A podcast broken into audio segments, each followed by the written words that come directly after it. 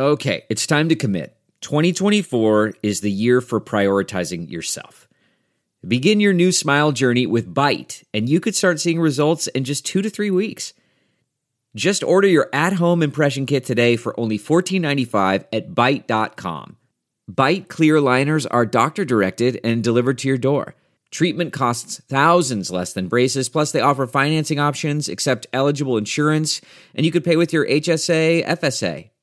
Get 80% off your impression kit when you use code WONDERY at Byte.com. That's B-Y-T-E dot com. Start your confidence journey today with Byte. CarMax is putting peace of mind back in car shopping by putting you in the driver's seat to find a ride that's right for you. Because at CarMax, we believe you shouldn't just settle for a car. You should love your car. That's why every car we sell is CarMax certified quality so you can be sure with upfront pricing that's the same for every customer. So don't settle. Find love at first drive and start shopping now at CarMax.com. CarMax, the way car buying should be.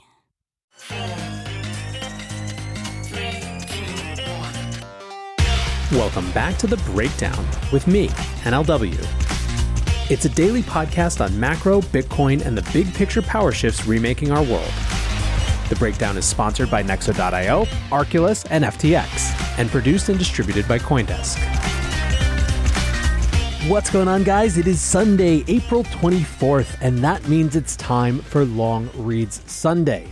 Before we get into that, however, if you're enjoying the breakdown, please go subscribe to the show, give it a rating, give it a review, or if you want to dig deeper into the conversation, come join us on the Breakers Discord.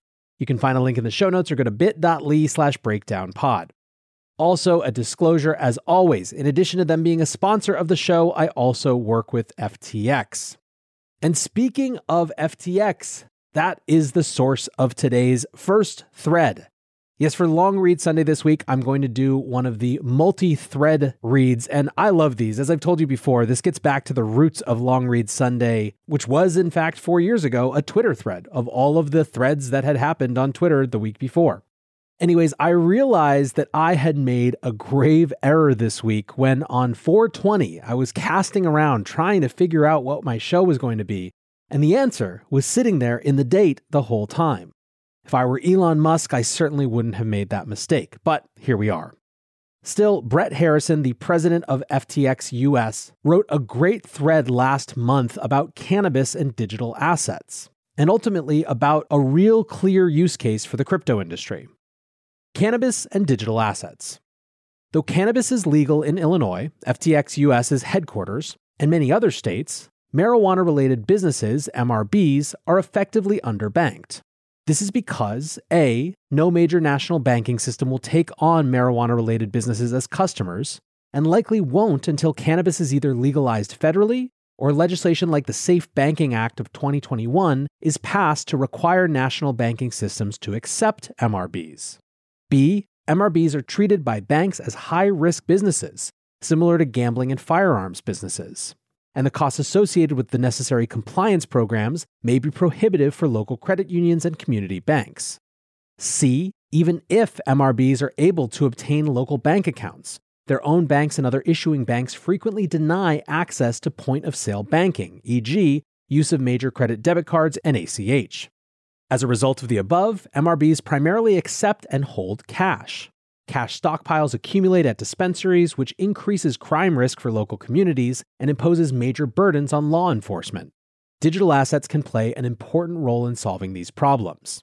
Crypto exchanges can provide depository services akin to those of banks, but with lower fee access to payment rails and a wider array of payment options on the consumer side. MRBs could accept payments and hold reserves in the form of stablecoins, which would facilitate instant settlements and transition MRBs away from cash and MRBs could leverage all the AML and cybersecurity services that centralized exchanges provide.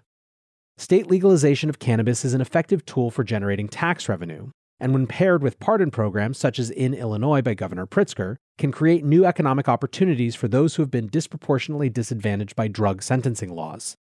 The digital asset industry is uniquely positioned to collaborate with MRBs, helping bypass constraints in legacy financial technologies that are inhibiting growth, creating operational inefficiencies, and posing security risks. This is something that I find personally super fascinating. we're ending the era of prohibition around marijuana and marijuana related businesses, and it's clearly going to be a high growth industry. The opportunity that Brett points out is basically for crypto powered financial rails to leapfrog the existing system, which has all of these constraints that make it unviable for these types of businesses. I anticipate that a lot of the types of operational efficiencies and benefits that Brett is talking about for MRBs are actually likely to be relevant in the long term for lots and lots of different types of companies. But in this area that genuinely can't access those existing alternatives, the adoption potential right now is pretty clear. This will surprise probably none of you, but in general, I'm pretty excited about crypto's use as a payment rail and a tool for industries that are legal but run afoul of people's moral and ethical sentiments.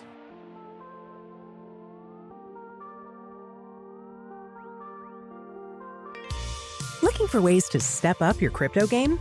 Then go with Nexo. For starters, you get free crypto for each purchase or swap. How about earning guaranteed yields? Up to 17% paid out daily. Ideal for you hardcore hodlers. You don't even need to sell. Instead, borrow instant cash against your assets. Get the most out of your crypto with Nexo at nexo.io. That's N E X O.io. Meet Arculus, the next generation cold storage wallet. Arculus secures your crypto using three factor authentication, providing a simpler, safer, and smarter way to store, buy, swap, send, and receive crypto. Arculus is offline cold storage. Your private keys are encrypted on the Arculus keycard and are never online. Stay safe from hackers with no cords, no charging, no Bluetooth. Just crypto security made simple.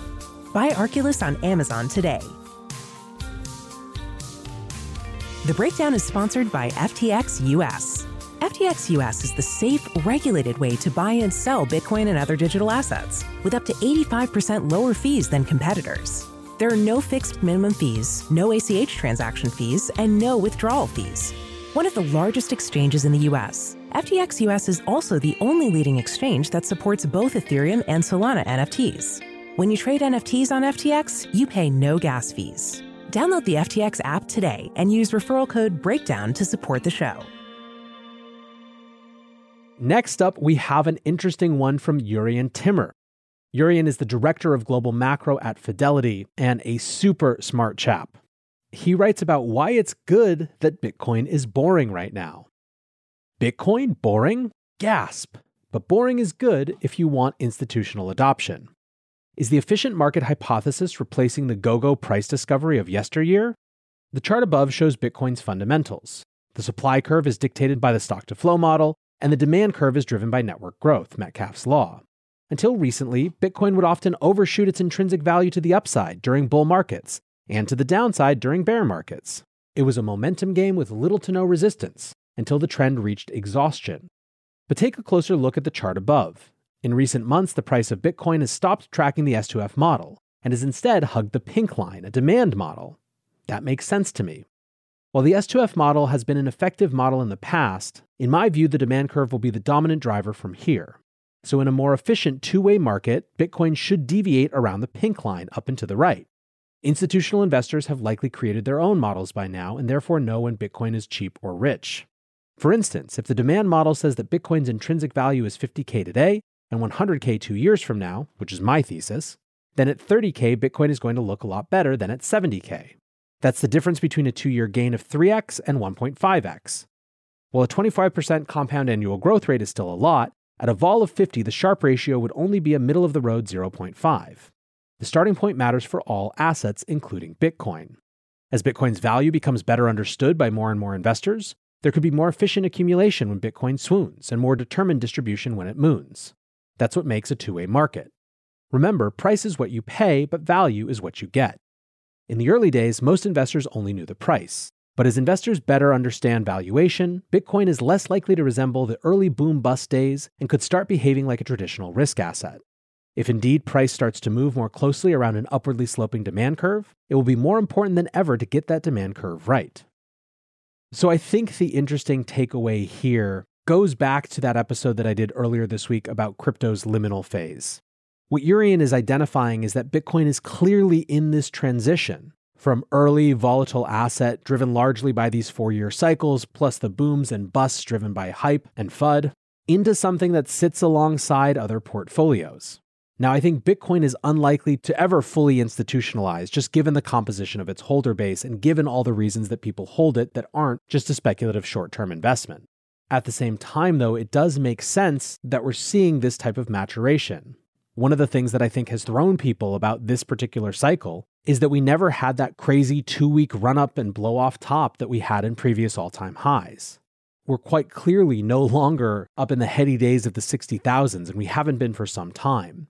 But part of the reason that people didn't really ever treat it like it was a full bear turn is that it simply didn't display the same dynamics that it had in the past. Now, Bitcoin has a way of surprising you, so I wouldn't go too far with any of these predictions, but I still think it's interesting to note how someone from Fidelity is seeing the evolution of the asset. Our last thread comes from Alex Gladstein, the Chief Strategy Officer at the Human Rights Foundation. And it's a summary of a Morgan Stanley report that got a ton of buzz this week. New Morgan Stanley report released today focuses on the prospects of using the Lightning Network for retail purchases and on, quote, the long term transition towards payments and settlements using digital and cryptocurrencies instead of fiat currencies like the US dollar. The report was sparked by the Jack Mallers Miami announcement. Morgan Stanley points out that, quote, one in six point of sale devices globally use software provided by NCR. So this announcement is significant even if only a small proportion of retail shops choose to add the crypto functionality. Morgan Stanley says, quote, in essence, Strike is directly competing with Visa Direct, which offers real-time settlement. The main difference for merchants will be charged a much lower transaction fee, while the benefit for the consumer is that they can, if they want, host their Bitcoin on a private secure network, allowing an element of privacy association with their transaction. End quote. The report talks through the various obstacles to using Bitcoin for payments, volatility, customer psychology, taxes, etc. Morgan Stanley does point out the proposed Virtual Currency Tax Fairness Act, which would exempt personal Bitcoin transactions from tax where gains are less than $200. But Morgan Stanley says this proposal, quote, may come under considerable scrutiny, as it would directly imply that crypto is a legitimate competitor currency to the US dollar. Indeed, Morgan Stanley examines volatility and argues that Bitcoin users may be more interested in spending during bear markets, but that Bitcoin user purchasing power may continue to rise over time. Alex also points to what he calls a staggering chart showing US homes priced in Bitcoin versus homes priced in US dollars. The average home went from 993 Bitcoin in 2015 to just 8.27 Bitcoin today. In sum, Alex says, this is an interesting report, significant for its lightning focus, that suggests we are at the beginning of an era where more and more consumers may over time choose to pay for goods using Bitcoin and cryptocurrency. That would certainly be Satoshi's vision. Just to wrap up from my end, between this and the Stripe announcement, crypto for payments is back on the menu. And I suppose this makes sense. So much of the national conversation about stablecoins and central bank digital currencies is about payment rails and new types of payment solutions that offer faster settlement, lower fees, et cetera, et cetera, et cetera. I think Alex is right to point out the significance of this report from a source like Morgan Stanley actually taking Lightning seriously in that conversation. Anyways, guys, I hope you enjoyed the Twitter based long read Sunday. I want to say thanks again to my sponsors, Nexo.io, Arculus, and FTX. And thanks to you guys for listening. Until tomorrow, be safe and take care of each other. Peace. Hey, Breakdown listeners, come join Coindesk's Consensus 2022, the festival for the decentralized world, this June 9th through the 12th in Austin, Texas. This is the only festival showcasing and celebrating all sides of blockchain, crypto ecosystems, Web3, and the metaverse, and is designed for crypto newbies, investors, entrepreneurs, developers, and creators. Don't miss speakers like Cathie Wood, SBF, CZ, Punk6529, and Joe Lubin, to name just a few. Use code BREAKDOWN to get 15% off your pass at Coindesk.com slash consensus 2022.